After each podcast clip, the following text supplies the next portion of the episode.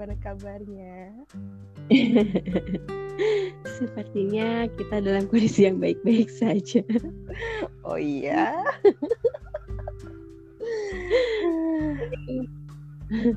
Ini kita Iya. mau ngapain ya? Aku cuma pengen nanya-nanya doang sih. Hmm, apa ya? Eh, abis seharian di rumah agak-agak gabut gitu, pengen ngobrol-ngobrol yang bermanfaat. Hmm, mau nggak mau nggak diajakin ngobrol? Aduh, malam minggu berfaedah ya. Eh, iya, mumpung belum ada yang ngapel. Eh, iya. Harapannya sih nanti. Hmm? Apa? Kenapa? Mohon maaf nanti kalau suaranya agak annoying dikit gitu. Eh, nanti kalau merdu-merdu banyak yang suka. Nah iya bahaya jangan. Oke baik. Oke, ya jadi mau iya. gimana? Ya kita mulai aja gimana Ibu? Ya boleh. Aduh. Iya nih, hmm, kan sekarang ini kayaknya orang semua terbatas ya, apa-apa nggak boleh ini nggak boleh itu gitu ya, karena sih Mm-mm. apa ada ada ppkm dan lain sebagainya gitu kan, di mana sebenarnya sih hak dasar eh, bukan hak dasar ya kebutuhan dasar manusia itu kan untuk bersosialisasi dan berbagi ya. Nah aku Mm-mm. tertarik dengan kata berbagi ini. Menurut kamu eh, sebenarnya sejauh mana sih kita butuh untuk berbagi atau bercerita? Berbagi di sini uh, dispesifikin ke bercerita ya, bercerita Iya. kepada teman.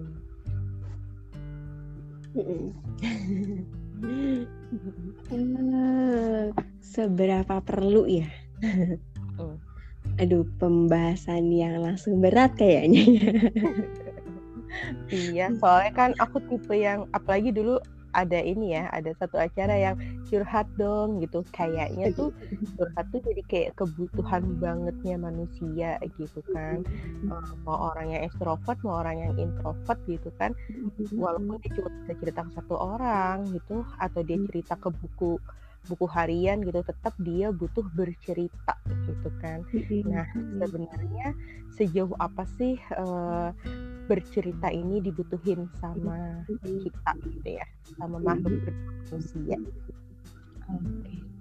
Em, ini eh, saya maupun eh kita belum kenalan tahu.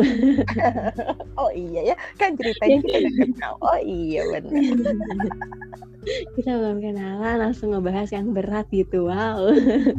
oh iya oke deh guys baik kalau gitu kita ulang dari awal kita kenalan dulu iya tadi kita udah ngomong panjang lebar ya.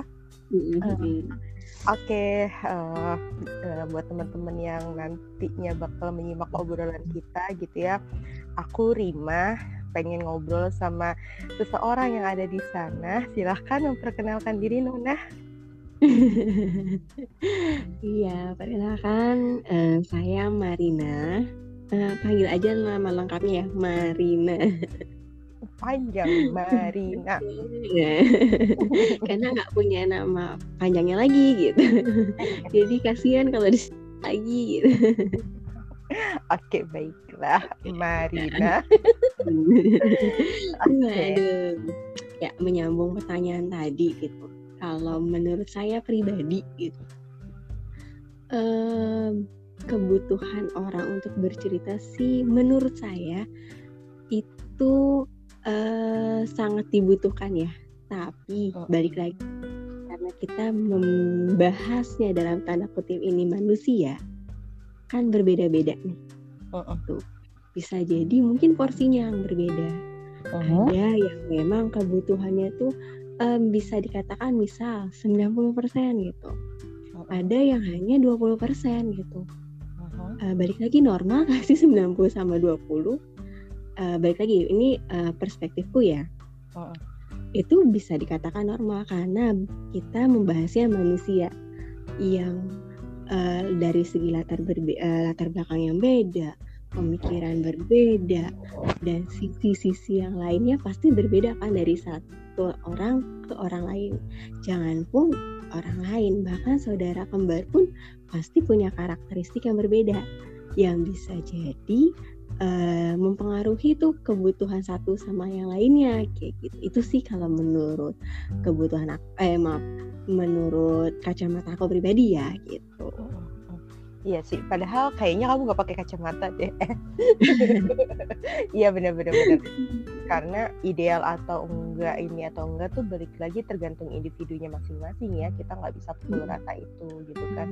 Nah, uh, uh, apa ya namanya ya berarti kan uh, sepertinya tuh kita sepakat gitu ya bahwa manusia itu memang butuh berbagi cerita gitu kan sesuai dengan kebutuhannya sesuai dengan kadernya masing-masing gitu kan. Hmm, sebenarnya uh, secara apa ya sebenarnya manfaatnya itu apa sih gitu ketika kita bercerita sama orang lain gitu kan? Uh, apa ya kalau misalkan diibaratkan atau diistilahkan gitu kan kita butuh tidak sih um, dengan keranjang sampah gitu dengan dengan cara kita berbagi sama orang tersebut gitu. Oke berarti uh, ini kita aku menarik kesimpulan ya. Kita mencoba nih mengulik satu sama lain dalam tanda kutip apa sih keranjang sampah. Mm-mm. Ya.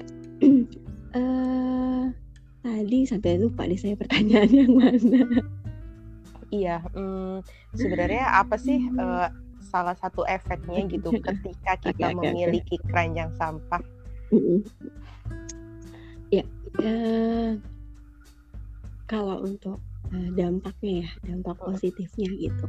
Di satu sisi kalau kita bercerita kan agak lega ya. Bahasa sederhananya gitu.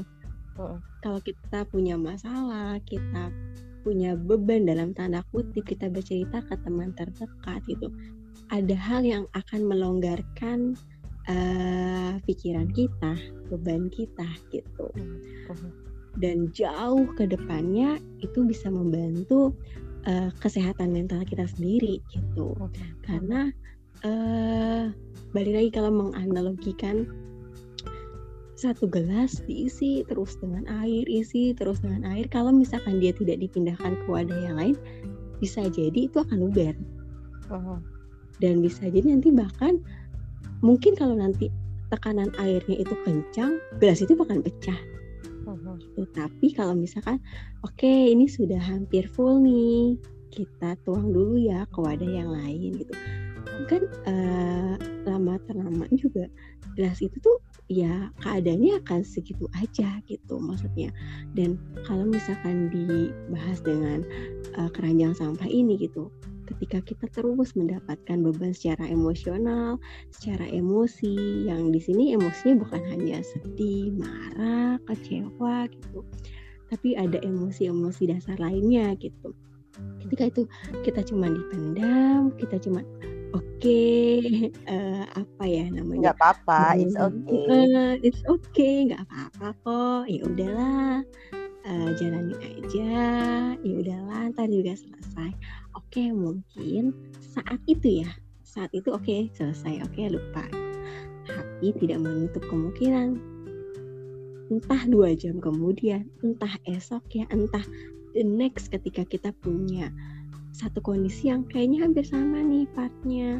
Bisa jadi itu akan meledak nih emosi ini yang nggak akan kita bisa kendalikan juga. Itu sih kalau menurut aku. Nah kalau menurut Kak Rima sendiri nih gimana nih Hmm, iya sih, aku sepakat gitu. Karena pada dasarnya uh, bisa diibaratkan ketika kita mengalami apa menjalani hidup gitu ya, ada beragam hmm. emosi yang kita terima gitu. Dan uh, ketika kita tidak bisa merilisnya, tidak bisa meregulasinya, semua emosi atau rasa ter emosi dan atau rasa bisa berubah menjadi dalam tanda kutip sampah ya entah itu sampah hmm. pikiran, entah itu uh, sampah yang menjadi beban di dalam hati gitu kan. Bisa jadi seperti itu gitu. Nah, uh, dianalogikan dengan sampah tadi, ketika sampah itu memang ditumpuk terus, terus dipendam terus, lama-lama sampahnya nggak nggak nggak akan memberikan namanya sampah udah pasti nggak ada manfaatnya gitu ya uh, yang ada malah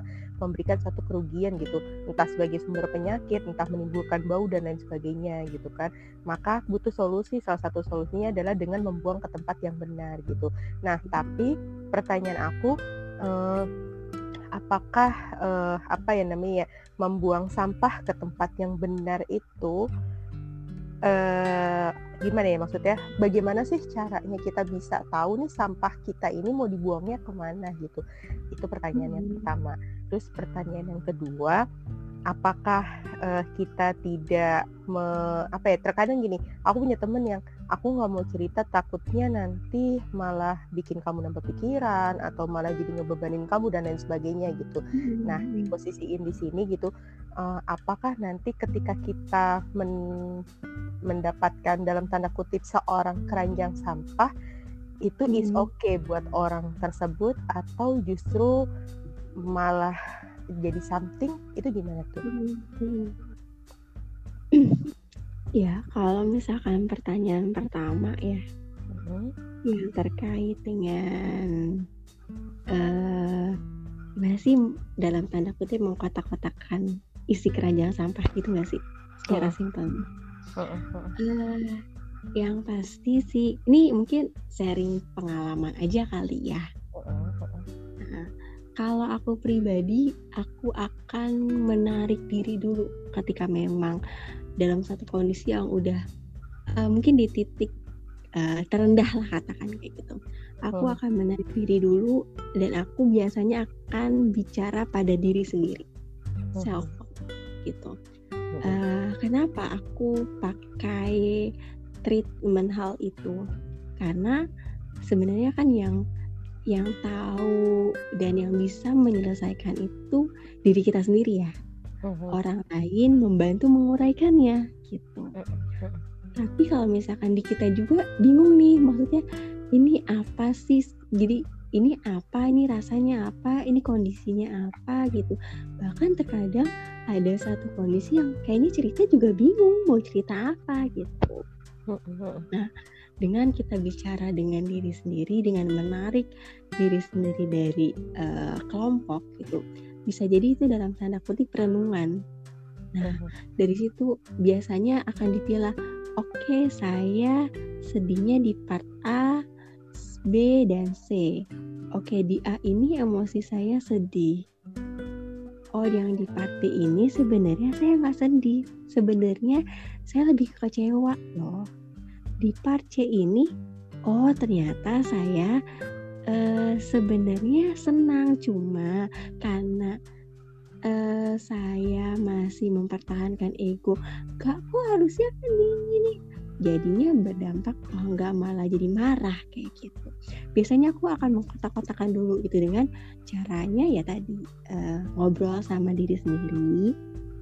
Dan uh, pastikan kamu punya teman terdekat gitu dalam arti teman terdekat ini banyak ya uh, ragamnya gitu. Bisa jadi uh, pacar bisa jadi sahabat entah itu perempuan maupun laki-laki yang kamu rasa kamu percaya nih ketika cerita sama dia dia tuh kayak ember gitu karena kan terkadang uh, aku sih aku pribadi khawatir untuk bercerita karena ah nggak mau ah nanti malah dia ember. Ah ntar ini ntar ini. Kadang pikiran negatif itu yang akhirnya uh, apa ya selalu hadir dan ya udah akhirnya nggak jadi cerita gitu. Itu sih. Terkadang overthinking ini nih mau jadi masalah banget. Itu. Jadi yang pertama bicara sama diri sendiri. Lalu oke okay, kedua oke okay, uh, eh, udah tahu nih walaupun nggak tahu secara garis besar lah yang penting tahu oke okay, part ini tuh sakit banget oh berarti aku sedih banget oke okay, berarti sedih banget Nah, barulah bercerita ke teman terdekat. Kenapa bercerita? Karena bisa jadi teman kita mengurai, membantu mengurai. Karena kan kalau kita lagi kalut, apa ya, hal-hal sederhana gitu ya? nggak kesal ini gimana sih ini apa ya? Ini apa? Nah kalau teman terdekat bisa jadi dia akan mengurai ya? Uh-uh. eh kayaknya lagi ngerasain apa sih kayak atau uh, pertanyaan kayaknya gini deh. Oh iya ya sampai kepikiran oh iya ya kenapa nggak kepikiran? Gitu. Itu sih. Itu kalau untuk menjawab pertanyaan yang pertama. Kalau yang kedua uh, takut nih nanti ngebebanin bla bla bla bla kayak gitu nah gue sama nih Karima nih. Uh, aku juga punya sudut pandang yang kayak gitu.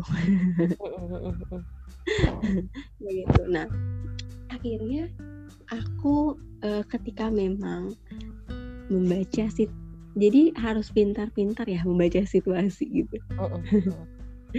Uh, kalau misalkan sekiranya oh iya nih teman kita terlihatnya lagi murung nih atau aduh kayaknya seperti ini nih. Kalau nggak untuk memastikan kita tanya lo lagi kenapa sih?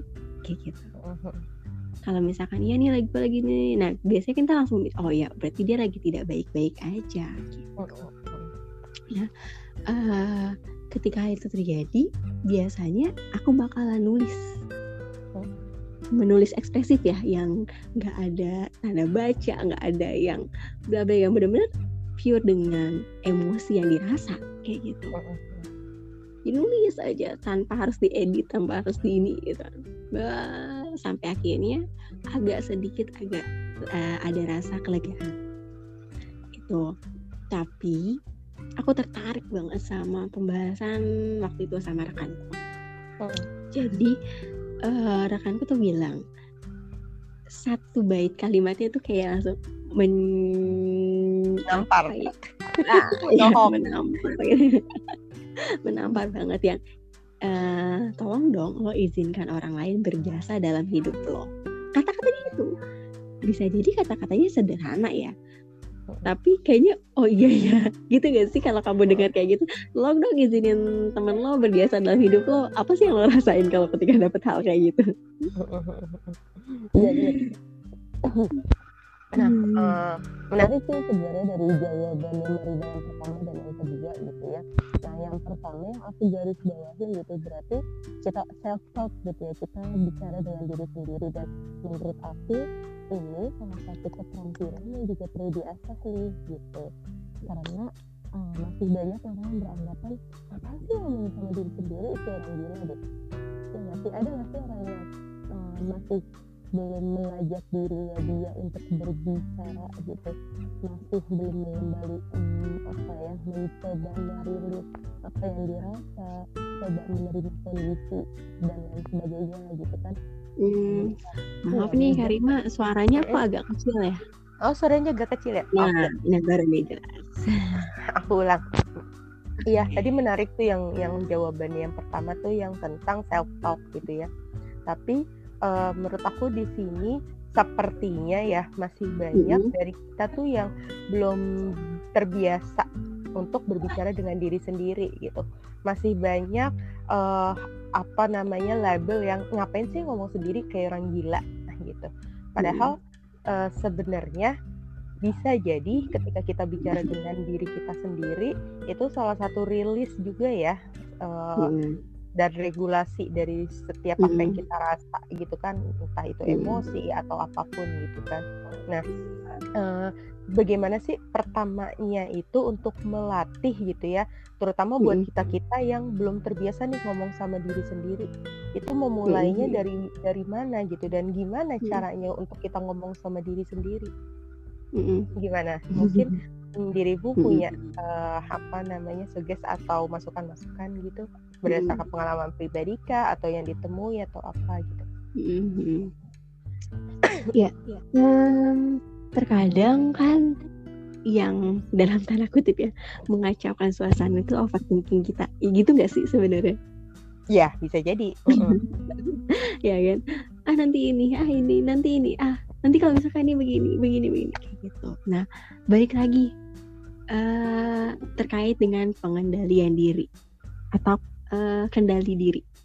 Uh-huh. Kita nggak bisa loh uh, mengendalikan pemikiran orang lain gitu. Uh-huh. Kayak misalkan tadi, karena lo dijudge kayak orang gila loh. Kalau uh, sekarang tuh ODGJ dibilangnya kan? Iya ODGJ. Nanti, ya nanti kalau uh, lo kalau ngomong sendiri kayak ODGJ, ah lo skizo ya, ah lo ini ya, ah lo itu ya. Uh, Nah, itu kan kita nggak bisa mengendalikan pikiran orang lain. Gitu. Yang bisa kita kendalikan ya pikiran kita sendiri. Berarti yang kita dalam tanda kutip ajak berdamai ya diri kita sendiri. Mhm. dengan cara oke ya nggak apa-apa juga. Kalau misalkan nanti dibilangnya ODGJ dibilangnya ABC dibilangnya nah nah nah ya nggak apa-apa. Gitu. Karena kan yang tahu eh, diri kita ya kita sendiri. Mhm. oh mereka tidak akan menanggung beban mental yang kita emban. Mhm. karena eh, sehat itu kan ada sehat eh, jasmani ada sehat mental ya. Mhm. kayak gitu. Jangan sampai mental kita sakit nih. Kalau mental sakit otomatis berdampak tuh nanti adalah simptom-simptom yang entah eh, sakit perut yang entah jadi migrain yang entah padahal bukan karena sakit fisik karena sakit mental psikis yang dihajar gitu. Jadi eh, belajar untuk memilah dan memilih. Karena kalau memilah aja kadang nggak dipilih juga percuma kalau menurut aku gitu. Memilah dan memilih omongan orang lain. Mhm. Ketika oke eh, rasanya nggak penting juga lah. Ya udahlah itu mah kendali pikirannya. Itu mah pikirannya dia kita nggak bisa kendaliin diri. Ya udahlah gitu. Tapi bukan berarti kita juga abai sama omongan orang lain gitu. Karena baik lagi semua yang bisa mengkontrol itu diri kita sendiri. Dan yang tahu caranya untuk bangkit ya diri kita sendiri. Mhm. Itu sih kalau menurut aku dari soal kendali dirinya aja gitu. Walaupun eh, simpel ya kendali diri tapi ternyata praktiknya, prakteknya susah. sulit. Bener Nah, sulit banget ya berarti Aduh. balik lagi ke diri kita tadi ya memilah dan memilih gitu. Memilah mana mana mana mana yang harus kita ambil dan mana yang Mm. dibuang aja nggak penting gitu. Ketika sudah terpilah oh ini oh ini oh ini itu kita pilih oh ya yang ini boleh dipikirin yang ini kayaknya nanti aja deh. Boleh di, eh, ini perlu dipikirin tapi nggak sekarang gitu ya. Mungkin bisa pakai skala prioritas dan lain sebagainya gitu ya karena Mm-mm. memang sepakat tuh tadi aku dengan pernyataan ya kita nggak bisa ngendalin orang lain. Yang bisa kita ngendalin itu cuma diri kita sendiri gitu ya. Mungkin Hmm. dengan membuka mindset yang seperti itu gitu ya grow mindset oh ya udah terserah orang lain mau bicara apa pun. Yang penting saya tahu cara bagaimana saya merilis apa yang saya rasa. Entah itu stresor entah itu emosi dan lain sebagainya gitu Oke, berarti udah nemu nih eh, apa langkah awalnya kita terima eh, Hmm. apa ya artinya tadi kita mengendalikan pemikiran kita, pikiran kita gitu ya, kita Hmm. setting pikiran positif, eh, jangan overthinking gitu. Hmm. Oke, nggak masalah kalau misalkan mm, nanti orang bicara apa bicara apa gitu. Nah, kalau untuk eh, memulainya sendiri, bagaimana sih sebenarnya cara kita mulai awalnya untuk bicara dengan diri sendiri gitu? Atau perlukah kita kembali merewind gitu ya atau merecall kejadian atau sesuatu yang sudah bikin kita nyesek?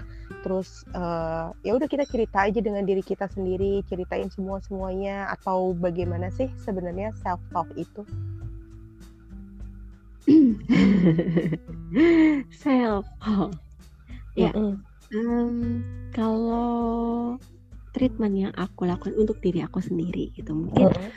eh tiap orang beda-beda gitu ya ya setiap Mm-mm. orang beda-beda punya caranya masing-masing gitu tapi kalau aku ya tadi pertama aku akan merecall sebenarnya apa sih kejadian apa sih yang yang sudah dilalui sampai akhirnya kok sakit banget ya? Kok marah banget ya? Kok kecewa banget ya? Gitu. Walaupun di sini ada dilemanya nih.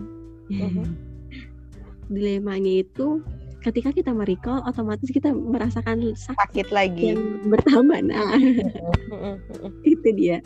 Itu yang terkadang ke- eh, aku pribadi pun ketika memang sudah merasakan sakitnya lagi aku berhenti tuh Mhm. memberi jeda lagi. Mhm. karena aku tidak mau memaksakan diriku untuk apa ya? Oke harus selesai ya harus selesai ya harus selesai ya. Mm. enggak gitu. Dalam prosesnya itu kita juga perlu jeda. Kalau misalkan sekiranya udah nggak enak banget ya udah di stopin aja dulu. Ya kita bisa dalam tanda kutip alihkan dengan mungkin baca novel kah? Atau mungkin sekarang nih untuk anak-anak muda yang lainnya nonton drakor kah gitu? Bener bener bener. kayak gitu. Nanti ketika oke udah udah udah seimbang lagi nih antara pikiran fisik baru deh eh, Mulai di lagi ya. recall lagi nih memorinya. Gitu jadi di recall setelah oke oh ternyata saya ah, baru tahu tuh aku runtutannya kejadiannya pertama ini kedua ini oke. Oh pas ke part yang kedua aku merasakan hal emosi ini. Lalu ada eh, respon lagi dari mungkin dari orang lain gitu dari pihak lain. Sehingga emosi aku bisa berlompat jadi C gitu. Tapi ketika ketemu sama pihak yang lain juga aku bisa loh tiba-tiba langsung darinya kecewa dan marah banget langsung truk akhirnya ketawa gitu. Nah itu bener-bener diruntutin banget sampai akhirnya aku ngomong sama diriku sendiri oke kamu udah tahu ya apa yang kamu rasain tapi kamu hebat loh. Nah terkadang kita apresiasi ke diri ya. Nah, itu dia apresiasi ke dirinya itu yang eh, minim bahkan. Terkadang malah banyak menyalak, ih kenapa sih nggak kayak gini? Kenapa sih? Kenapa sih? Kenapa sih? Gitu. Padahal diri sendiri juga butuh apresiasi loh.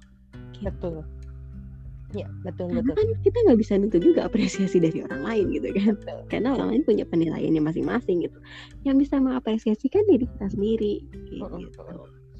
Iya, Jadi ya kita tadi. Iya kita juga perlu Mm-mm. garis bawahi ya bahwa kebutuhan dasar kita tuh salah satunya apresiasi dan Yes. apresiasi itu berbeda dengan narsis. Jadi jangan salah paham. apresiasi itu memang benar-benar suatu apa ya suatu ya ucapan entah itu ucapan entah itu apa pun gitu ya yang yang memang benar-benar mengapresiasi atas apa yang sudah diri kita lakukan gitu ya entah bertahan di tengah luka atau tetap semangat walaupun lagi huru hara atau lagi down sedown downnya gitu yang kayak gitu bukan kita nyamai persepsi itu Iya. bukan maksudnya Iya. Kamarina tadi Iya. oke lanjut yuk ke jeda tadi Iya. Eh, tadi ada yang merecall, Hmm. lalu akhirnya berbicara dengan diri sendiri, proses penerimaan.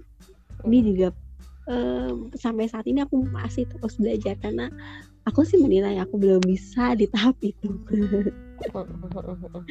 karena ketik karena konsep di kepala aku oke ketika menerima benar-benar nih menerima segala marahnya segala emosinya segala sesuatu gitu yang kita nggak bisa kendalikan gitu dan akhirnya kita tutup baru kita buka lembaran baru gitu benar-benar selesai ya.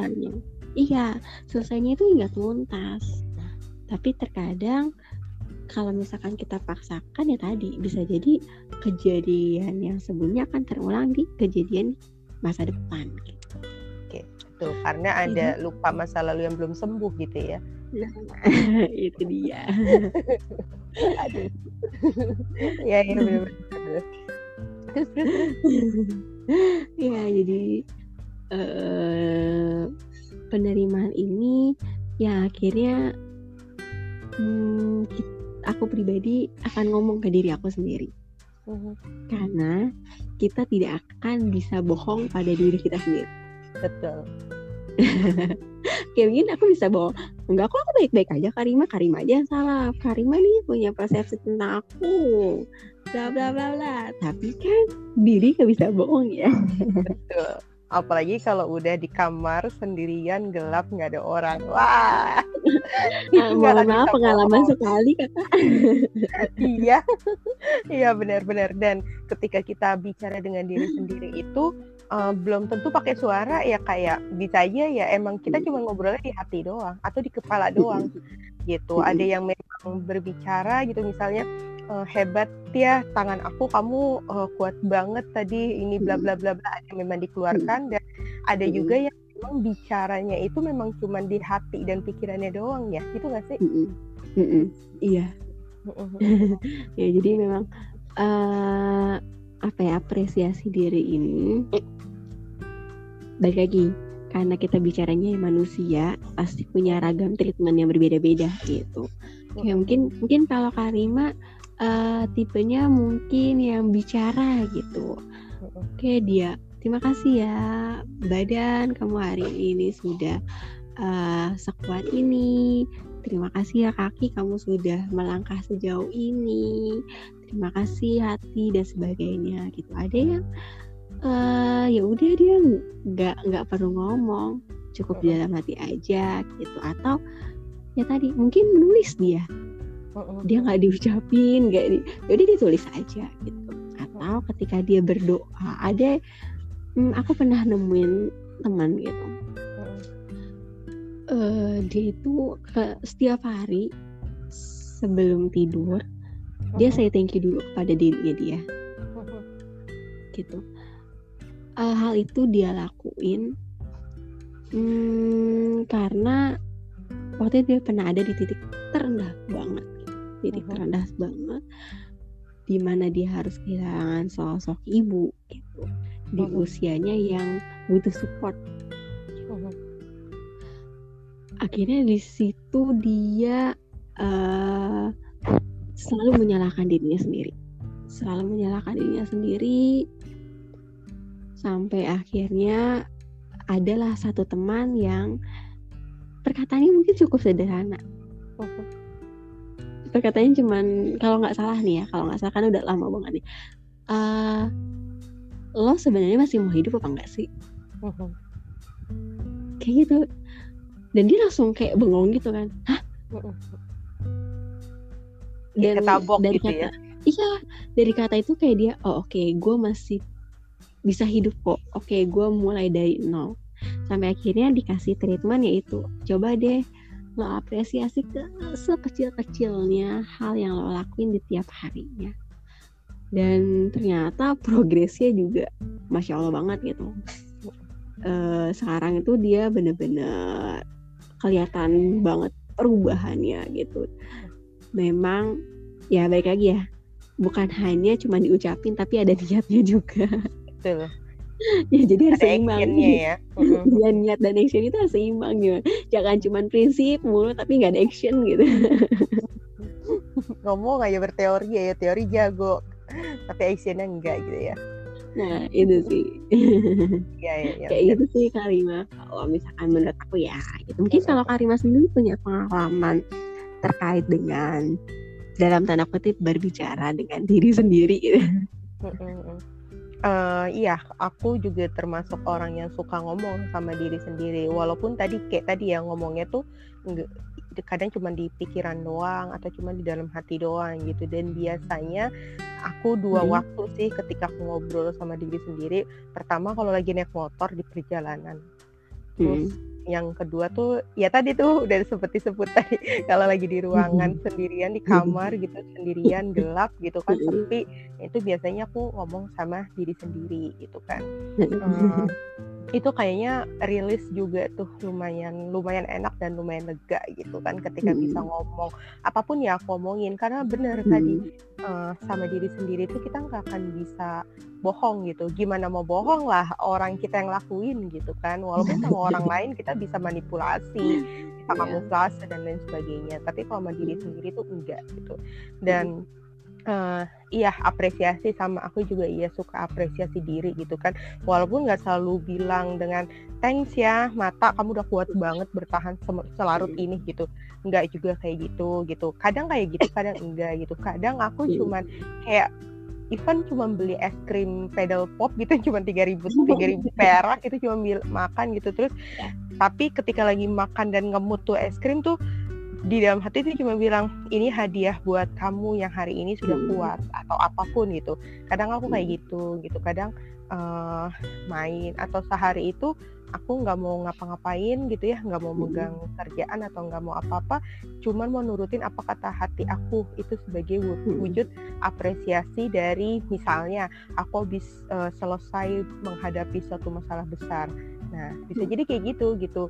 Uh, memang diniatkan ini sebagai apresiasi buat tubuh aku gitu karena ya uh, bisa bertahan sampai hari ini aku rasa itu proud buat diri sendiri gitu walaupun hmm. orang lain nggak perlu tahu nggak perlu tahu itu gitu kan karena ya balik lagi yang ngejalanin itu tuh diri kita sendiri gitu kan jangan hmm. sampai kita murah apresiasi ke orang lain hmm. tapi ternyata kita nggak bisa mengapresiasi diri kita sendiri gitu iya. kan.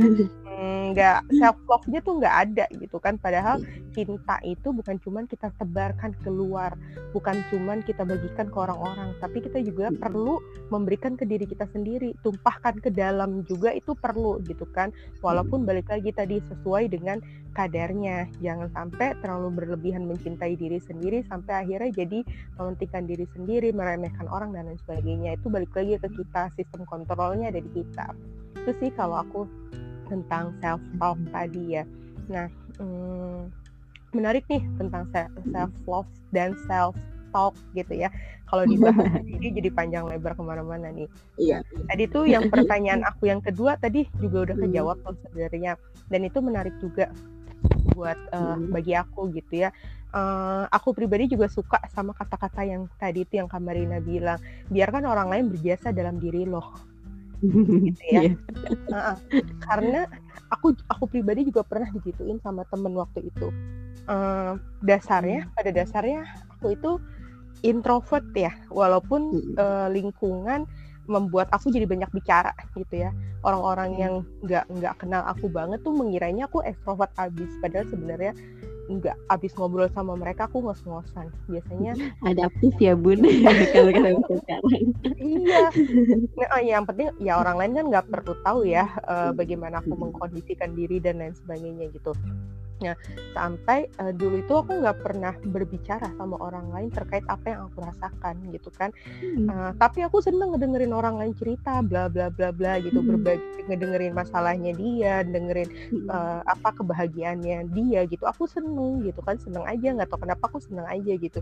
Uh, ketika mereka ada masalah, aku ngedengerin aja gitu walaupun belum tentu aku bisa ngasih solusi gitu. Tapi melihat uh, pancaran bahagia di matanya mereka tuh aku seneng gitu kayak ada kebahagiaan tersendiri gitu. Dan ketika mereka cerita hal-hal yang bahagia aku juga seneng ya alhamdulillah seneng aja gitu. Uh, kadang aku juga kayak ngerasain aku ada di posisi itu kayak gitu kan. Sampai suatu hari aku juga nggak tahu kenapa tuh ya biasa lah ya zaman zaman anak SMA ya gitu. Apa sih ya yang dialami gitu kan jadi anak SMA gitu. Sampai menurut aku tuh di masa itu gila ini masalah berat banget gitu. Okay. apaan sih ini kayak gitu kan. Tapi aku nggak bisa cerita tuh event itu teman terdekat aku gitu. Sampai akhirnya dia bilang ini kan e, lo tuh selalu ada uh, apa pun kondisi gue kata dia gitu kan mm. gue seneng lo ada gue sedih lo juga ada gitu kan tapi kenapa sih lo tuh misterius banget lo nggak mau cerita apa pun yang lo mm. rasain gitu kan kenapa lo cuman pengen jadi payung yang bisa apa namanya mayungin orang dari kehujanan tapi ternyata lo sendiri nggak bisa nyelamatin diri lo dari basahnya air hujan. Aduh dalam banget. Dia ngomong kayak gitu kan. Sampai akhirnya sampai akhirnya uh, lo tuh egois. Kalau hmm. cuma pengen berbuat baik sendiri tanpa lo ngasih kesempatan orang lain bisa berbuat baik sama diri lo nah itu kan sebenarnya kata-katanya mirip ya. Iya. kata-katanya mirip kata-katanya mirip gitu kan. Biarkan orang lain berbiasa buat diri lo gitu kan. Sampai di situ tuh hah iya ya aku kayak baru baru sadar gitu. Iya ya gitu. Karena dulu tuh aku berpikir ya kalau aku ceritain tentang permasalahan aku khawatirnya malah ngerepotin.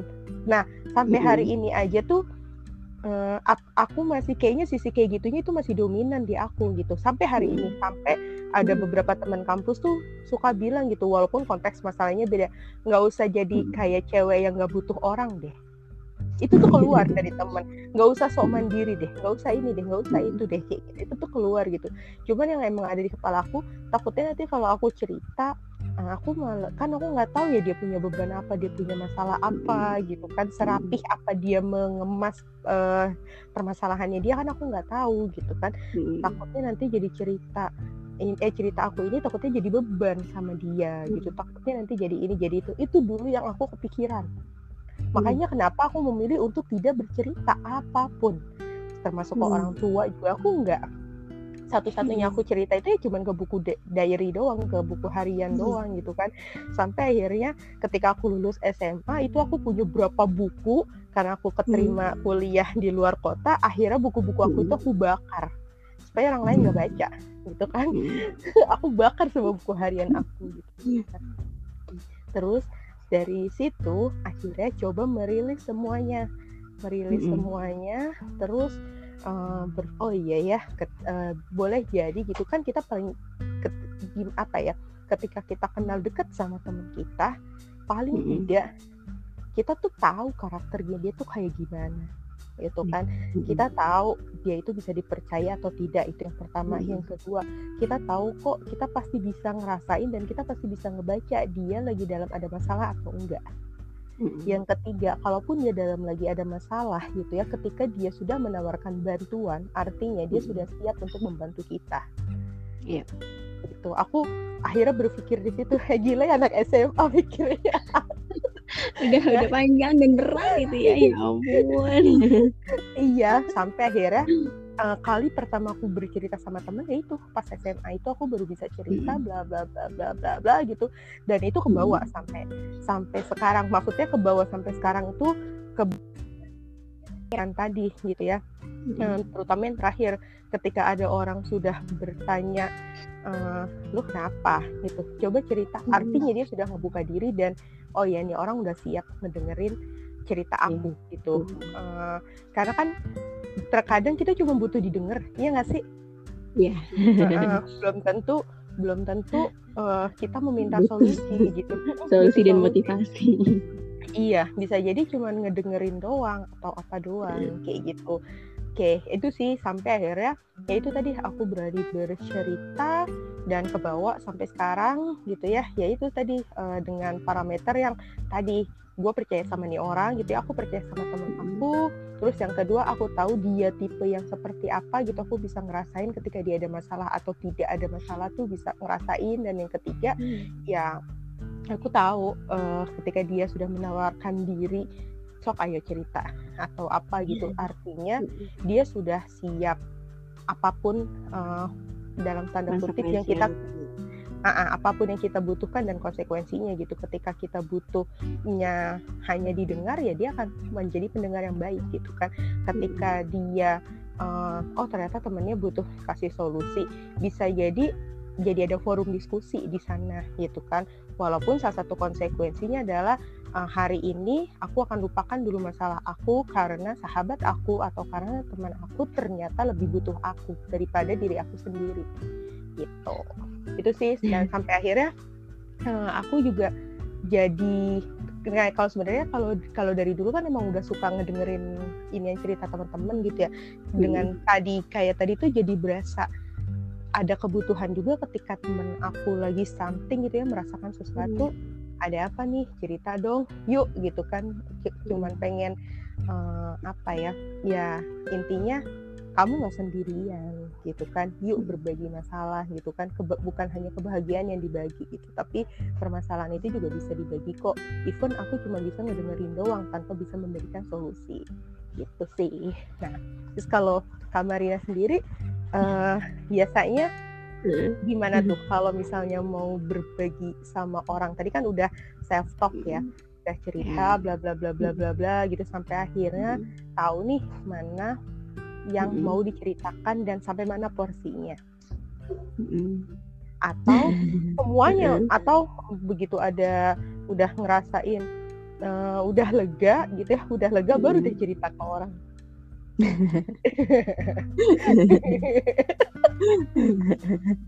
um, Bijinya uh, halus ya. Kalau aku pribadi jujur banget. Aku itu orangnya uh, sangat amat jarang untuk cerita. Itu dia. Aku lebih ke tadi menulis ekspresif ya. Gitu. Kalau untuk bercerita memang ini masih menjadi PR aku nih gitu. Yang terkait izinkan dong orang lain berjasa buat diri lo gitu. Itu masih PR banget. Nah biasanya aku akan cerita ketika uh, aku sudah merasakan lega. Kayak gitu. Jadi uh, sebenarnya ini tidak patut dicontoh juga ya untuk memendam rasa ya. Rasa di sini bukan rasa yang gimana gimana gitu. Tolong diartikan berbeda ya pendengar. Soalnya agak sensitif gitu kalau menyinggung kata-kata rasa ya. Iya, iya gitu. Ini lebih ke emosi ya. Dan emosi balik lagi tidak bukan cuma marah aja gitu. Emosi dasar kita kan ada enam gitu yang paling dasar. Biasanya tadi uh, aku rilis dulu sendiri baru aku bercerita ke orang lain gitu. Tapi memang uh, bisa jadi um, rilisnya baru 10% persen. Uh-huh. gitu. Aku sampai saat ini kayak jarang banget cerita yang saat ini aku lagi rasain nih terus langsung cerita ke orang lain nah aku tuh jarang banget kayak gitu gitu. Kecuali kalau hal-hal yang menurut aku sepele gitu. Ya udah nggak apa-apa. Ya ini mah receh lah gitu. Ya itu akan diceritakan pada saat itu juga. Tapi kalau udah yang kompleks ya kompleks tuh biasanya aku uh, mikir dulu deh sendiri gitu. Baru nanti uh, apa namanya bercerita ke orang lain.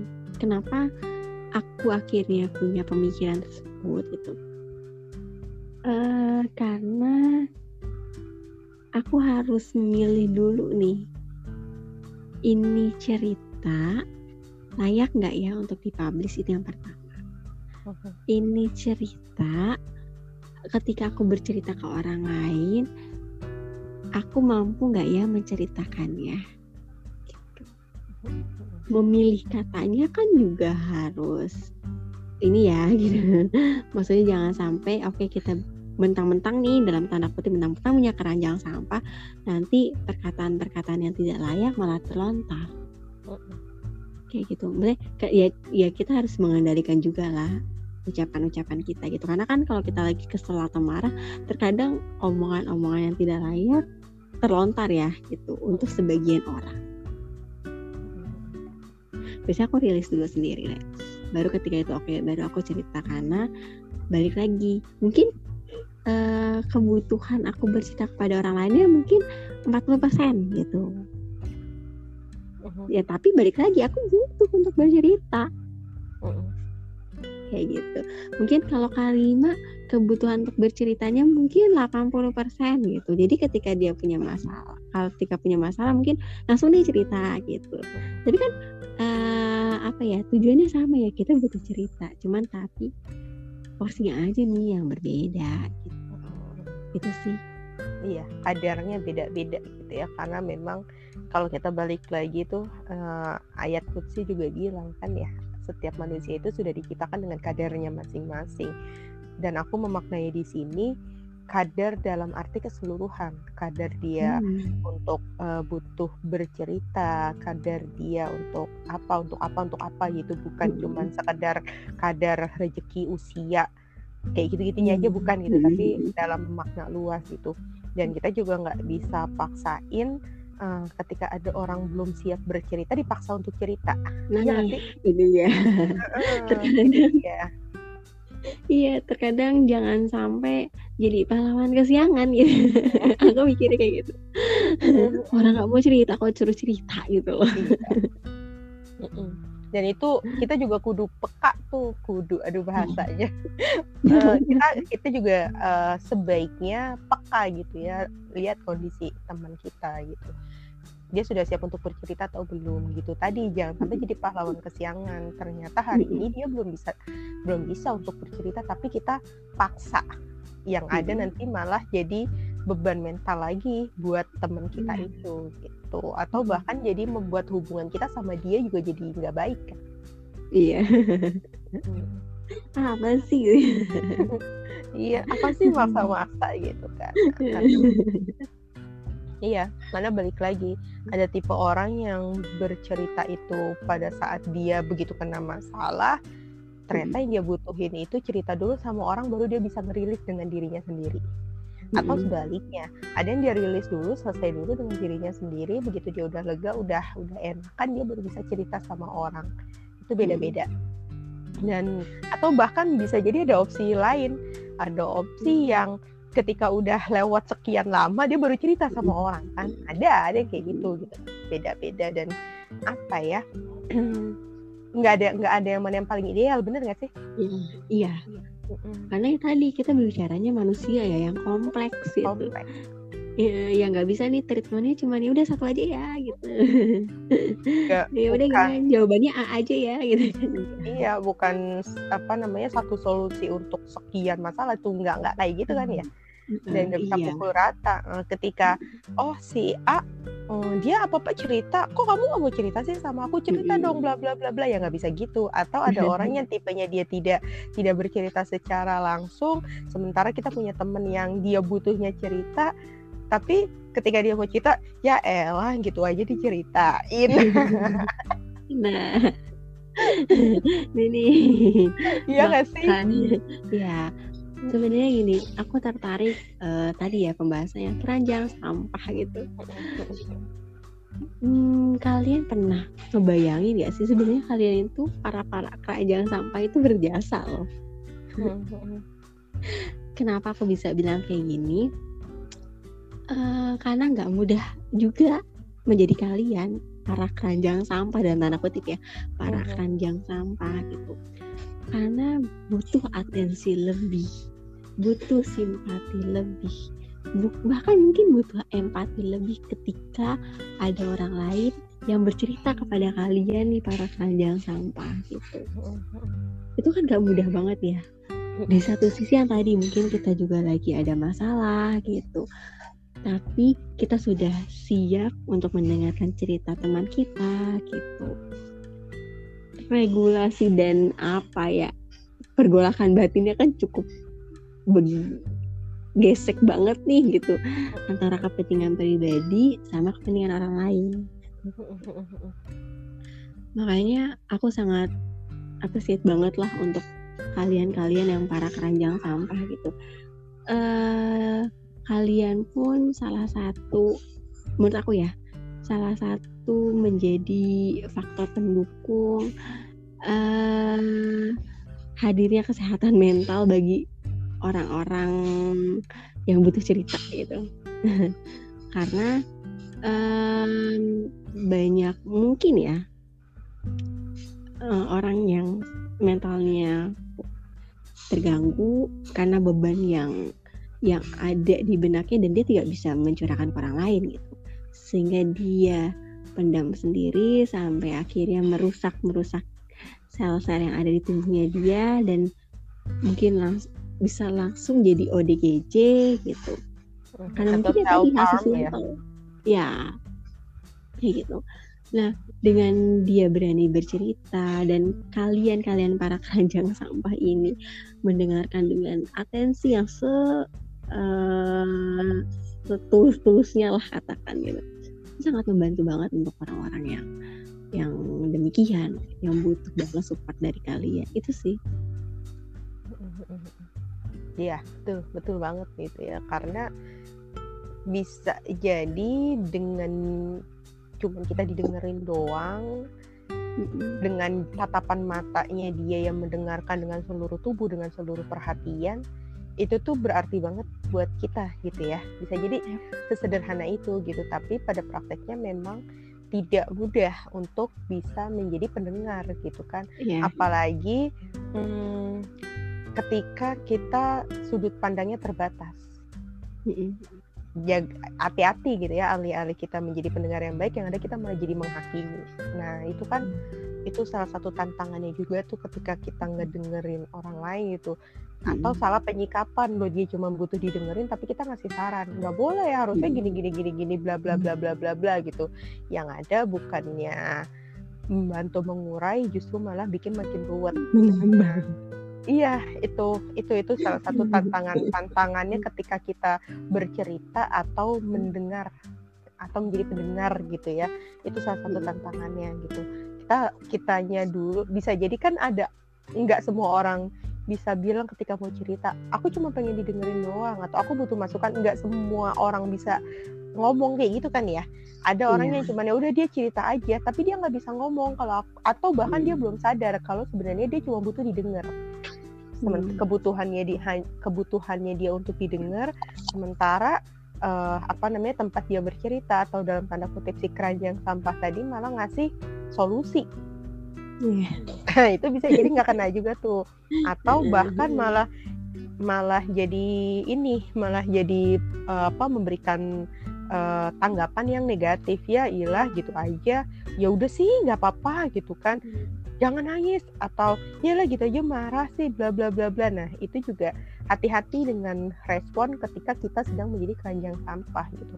Alih-alih kita mau membantu teman yang ada malah justru bikin makin ruwet itu ya. Dan apa ya itu menurut aku juga itu perlu bukan cuma sekedar dilatih pakai logika tapi juga hatinya juga perlu diasah untuk bisa oh ya dia dia bagian ini oh dia butuhnya ini dia butuhnya ini gitu.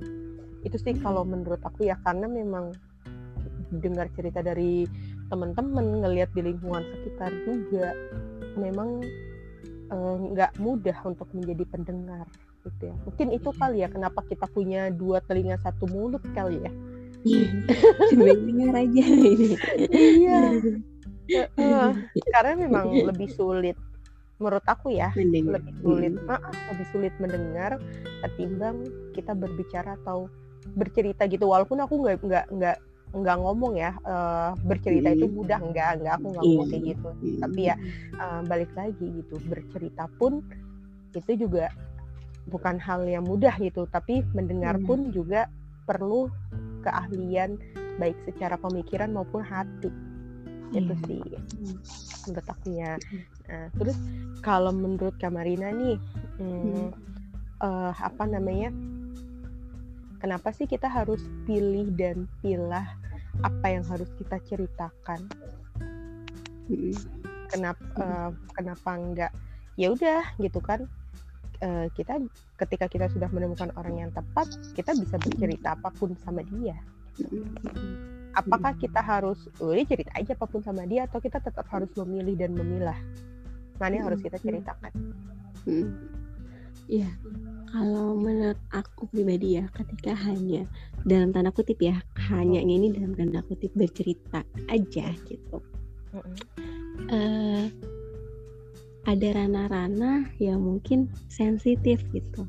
Uh ada ranah-ranah yang mungkin ini privasi banget gitu. Uh sehingga uh, tidak memungkinkan lah untuk diceritakan ke orang lain gitu. Beda halnya ketika memang kita sudah berkonsultasi nih ke yang ahlinya. Contoh misalkan kita sudah pergi ke psikolog. Nah kalau ke psikolog itu kan otomatis kita akan dalam tanda kutip diwawancarai uh-huh. dari mana kita harus menjanjikan data yang serilnya dong maka uh-huh. barulah di sana kita menceritakan yang benar-benar hal bahkan sampai ranah privasi gitu uh-huh. karena untuk apa mungkin bisa jadi sudah butuh penanganan yang lebih jauh gitu uh-huh. jadi penangan uh, dilihat dari konteks penanganannya berceritanya ini hanya untuk mengurangi atau mengurai yang sederhana aja atau yang sudah amat sangat kompleks gitu. gitu sih. Karena aku yakin kok setiap orang punya ranah privasinya masing-masing nih yang kayaknya ini eh, ntar aja deh eh, belum perlu deh gitu. Belum perlu untuk disinggung-singgung nih gitu. Ada yang oke okay, ini akan disinggung oke okay, ini akan dipublish ketika memang sudah sangat amat dibutuhkan datanya. Itu sih kalau menurut aku. Iya ya dan balik lagi ke kontrol diri ya kita mana yang kita ceritakan mana yang kita simpan gitu ya. Jangan sampai juga kita kayak akuarium.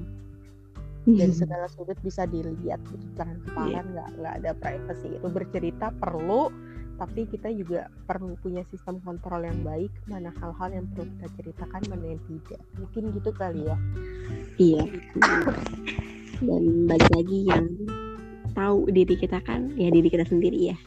Jadi Betul. kita juga tahu mana yang memang walaupun menurut kita privasi banget nih tapi kita butuh cerita ya mangga aja gitu. Ya silakan aja gitu. Yang terpenting memang pendengarnya ini kalian sudah percaya uh, kalian juga sudah tahu udah bener-bener yakin lah sama ini orang ya ya mangga aja gitu silakan iya betul. Dan bagi kita kita nih bagi kalian semua yang dipercaya jangan jadi cepu gitu ya. Aduh jangan dong. Isinya orang-orang sekitar yang sudah bercerita gitu. Betul betul betul. Karena ketika apalagi buat orang-orang yang introvert banget gitu ya. Ketika dia yeah. sudah bertemu tempat untuk bercerita uh, boleh dibilang dalam tanda kutip kalian itu, prestasi kalian hai para hmm. pendengar gitu. Karena tidak mudah buat ya iya gitu gak sih?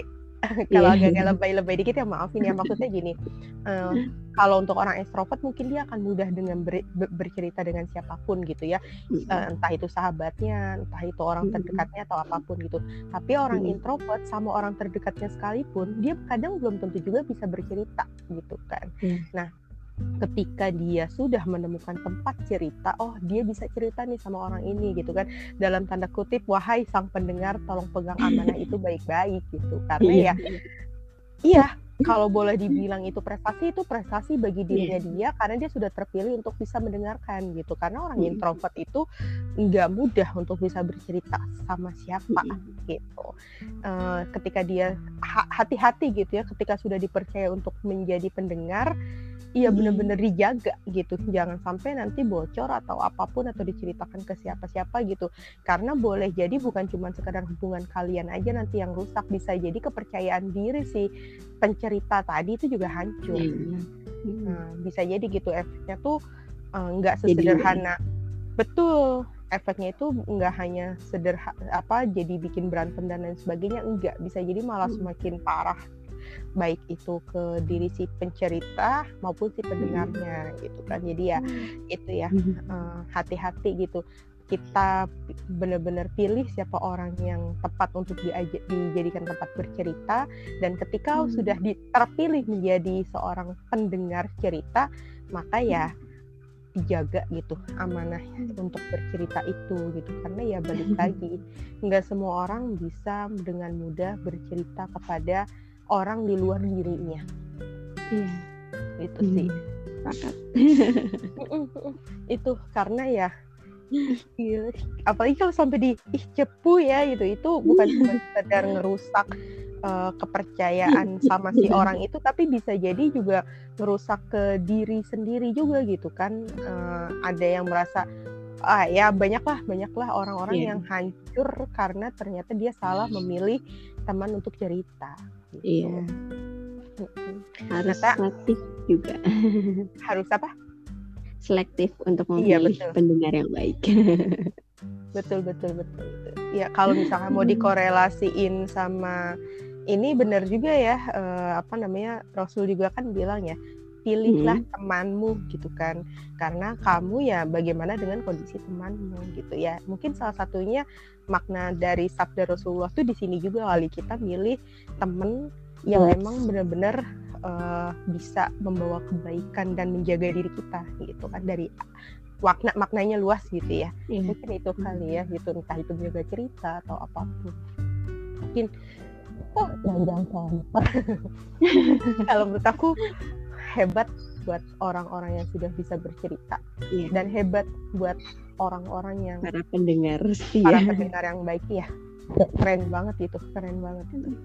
Hmm. uh, cuman kalau bahasanya keranjang sampah kok kayaknya agak-agak gimana ya? Padahal kan belum tentu yang diceritakan itu sampah. Iya. Bisa jadi um, punya sudut pandang yang lain ya. Iya benar oh ternyata dari ceritanya dia itu mungkin yang dianggap sama gitu tapi orang Keren. yang mendengarkan punya sudut pandang yang lain yang bisa Betul. jadi kebermanfaatannya lebih banyak gitu Betul. ketika tahu oh makna sesungguhnya seperti ini ya gitu. Mm -mm. belum tentu sampah gitu ternyata yang menurut uh, orang A sampah ketika didengar sama orang B wow itu berlian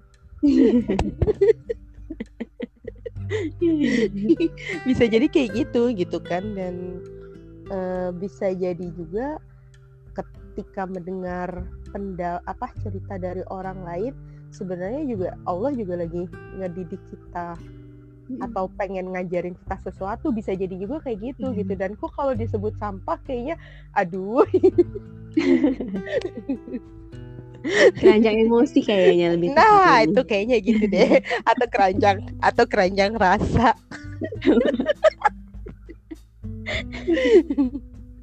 Iya. Iya karena kan terkadang kan kita belajar bukan cuma sekedar dari pengalaman pribadi ya, dari pengalaman yeah. orang lain, dari cerita orang lain itu juga sebenarnya kita bisa belajar dari situ gitu.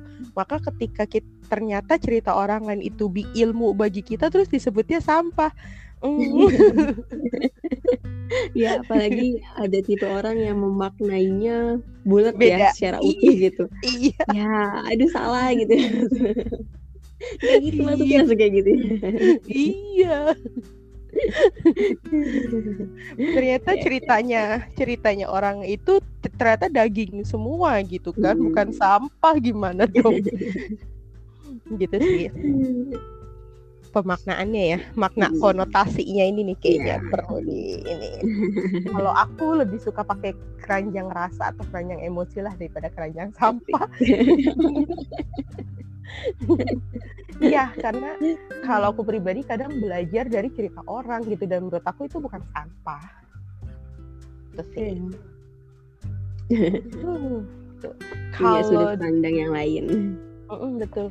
Kalau dari sisi mungkin Kamarina pernah belajar secara teori gitu ya uh, tentang emosi atau tentang apa pun gitu kan sebenarnya sejauh mana sih peran signifikan others itu ke kita? Hmm, peran signifikan orang orang-orang dalam sekitar. Hmm, dalam hal apa ini maksudnya? Dalam hal hmm, ya entah itu kesehatan mental. Hmm. Kita spesifikin di kesehatan mental deh gitu karena kan kalau tadi dari awal kita tuh ngebahasnya tentang emosi, tentang rasa kalau emosi dan rasa itu kan dalam tanda kutip yang diserang psikis ya, mental ya. Nah, berarti uh, langsung aja deh dispesifikin gitu. Sejauh apa sih eh, orang-orang sekitar itu berpengaruh banget dengan mentalnya kita? Sangat pengaruh ya, kalau menurut aku gitu. Karena um, kalau misalkan materi siapa ini ya yang ketika anak ya anak itu lembar kertas putih gitu. Oh tabula rasa. Nah ketika oh. ditaruh di tempat A ya dia akan A gitu. Ketika ditaruh di B dia akan terbentuk seperti B gitu. Gitu. Nah begitu juga dengan signifikan ada ini gitu. Uh, karena mereka tuh kan ada di sekitar kita ya. Yang bisa jadi uh, mempengaruhi dari segi pemikiran. Mempengaruhi dari segi uh, latar belakang dan sebagainya gitu itu kan mempengaruhi gitu sehingga ketika memang kita ada di lingkungan yang uh, tipenya itu semua dipendem coba hmm. bayangin gitu kan hmm. karena uh, apalagi anak kecil gitu yang bisanya cuma melihat meniri oh orang dewasanya seperti ini ya oh hmm. kalau aku marah ya udah aku aku diem aja kalau aku sedih aku diam aja. Karena orang sekitar aku tuh kayak gitu juga. Mhm. nah bisa jadi nanti next ketika dia dewasa dia benar-benar jadi tertutup banget. Dan bahkan dia bisa melampiaskan emosinya ini dari hal-hal yang negatif. Misalkan nanti dia terjerumus ke pergaulan bebas mhm. atau dia memakai narkoba atau sebagainya. Gitu ya hal-hal yang negatif gitu tapi kalau misalkan ternyata signifikan adarnya itu mendukung gitu emosinya dia misal oh kalau dia marah dikasih tahu oh iya kamu, kamu ini lagi marah. Yuk marahnya kenapa? Ditanya gitu. Maka dari situ kan ada proses berpikir ya. Hmm. dari proses berpikir timbullah nanti uh, problem solvingnya mereka. Oke okay, hmm. ketika aku marah aku punya solusi seperti ini loh Nah ini tuh jadi bekal ketika dia nanti dewasa. Dia tidak mengignorkan apa itu emosi. oke okay, dia menerima emosi lalu habis dia terima apa yang uh, langkah apa yang aku harus perbuat tapi kalau misalkan dia signifikan othernya ini mengignorkan rasa bahkan gak ada yang namanya emosi ya aduh terus apa gunanya dibentuk perasaan gitu. Aku masih mempertanyakan hal itu loh ketika memang ada orang yang mengignorkan rasa gitu. Lalu di mana letak perasaan? Kayak gitu. Karena uh, pasti kok ketika dia mau jujur dengan dirinya sendiri ada loh rasa yang dia miliki gitu. Cuma balik lagi karena faktor-faktor A B C D yang membentuk dia untuk oke okay, dalam tanda kutip diam maka dia akan diam. Tapi nanti kita belum tahu nih meledaknya seperti apa gitu. Ternyata meledaknya membahayakan dirinya sendiri bahkan membahayakan orang lain misal oke okay, dia kesel tapi dipendam terus gitu. Marahnya di ya udah nggak apa-apa nggak apa-apa tiba-tiba karena udah mentok nih mungkin ya mentok uh, emosi marahnya dia dia bisa aja misalkan ngebunuh orangnya gitu kan. Itu kan merugikan dirinya sendiri dan merugikan orang lain. Aku menganalogikannya seperti itu. Jadi peran signifikan alder itu sangat penting. Gitu. terlebih orang tuanya ya kalau misalkan memang orang tuanya sudah tiada ya tadi uh, orang terdekatnya siapa sih nih gitu atau uh, dia punya kakek kah punya nenek kah atau uh, punya kerabat yang dekat dengan dia itu sih iya betul apalagi ketika dia masih di dalam usia pertumbuhan di mana dia masih duplicate orang sekitar ya. Bentar, bentar. Aku agak mau batuk. Iya. Aduh. Aduh susah nih emang lagi agak-agak manja. iya benar-benar sepakat sepakat banget itu. Nah uh, kalau misalkan buat orang dewasa, sebenarnya masih masih berpengaruh nggak sih lingkungan sekitar itu ketika dia dalam tanda kutip sudah matang gitu ya karakternya sudah terbentuk gitu kan hmm. kalau di apa usia di tahap pertumbuhan tuh udah di dewasa awal gitu kan hmm. itu bisa jadi sudah apa uh, milestone-nya sudah boleh jadi itu sudah tuntas gitu ya udah hmm. tinggal ya udah tinggal tahapan berikutnya aja yang dia jalanin gitu tapi si dasarnya dia udah jadi gitu ya nah hmm. itu berapa uh, itu berpengaruh juga nggak sih kepada diri si individu itu ketika dia sudah di usia yang dewasa awal lah gitu 20 hmm. tahun ke atas? Hmm. ya dulu karena uh, balik lagi namanya manusia membutuhkan manusia lain gitu gak sih? Konsep dasarnya gitu. Konsep dasarnya kita sebagai manusia membutuhkan manusia lain kita nggak bisa berdiri sendiri itu nah dari sisi ini juga kita masih butuh iya uh, terlebih ya. Semakin dewasa semakin kompleks masalah yang dihadapi gitu gak sih? Mungkin kalau untuk anak SD ya nggak ditemenin gitu. Atau uh, eh, PR-nya belum dikerjain hanya sebatas itu misalkan Nah kalau untuk dewasa mungkin pemikirannya sudah ya karir seperti apa, hubungan uh, apa namanya relationship itu seperti apa. Hmm. Lalu uh, nanti ketika dia sudah punya rumah tangga gitu masalah-masalah itu akan kompleks gitu dan saya masih berkeyakinan orang tersebut masih membutuhkan orang lain gitu karena konsep dasarnya manusia ya saling membutuhkan betul manusia itu makhluk sosial yang dia nggak bisa hidup iya. sendiri ya itu sih kalau terkait nah, hal yang jadi, tadi ya gitu.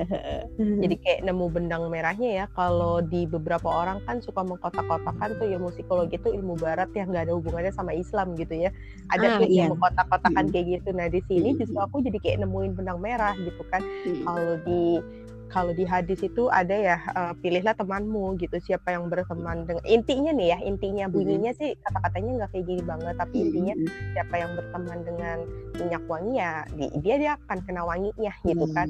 Kalau misalnya dia berteman sama pandai besi ya dia bakal kena panasnya kena kita kaki dan lain sebagainya gitu kan.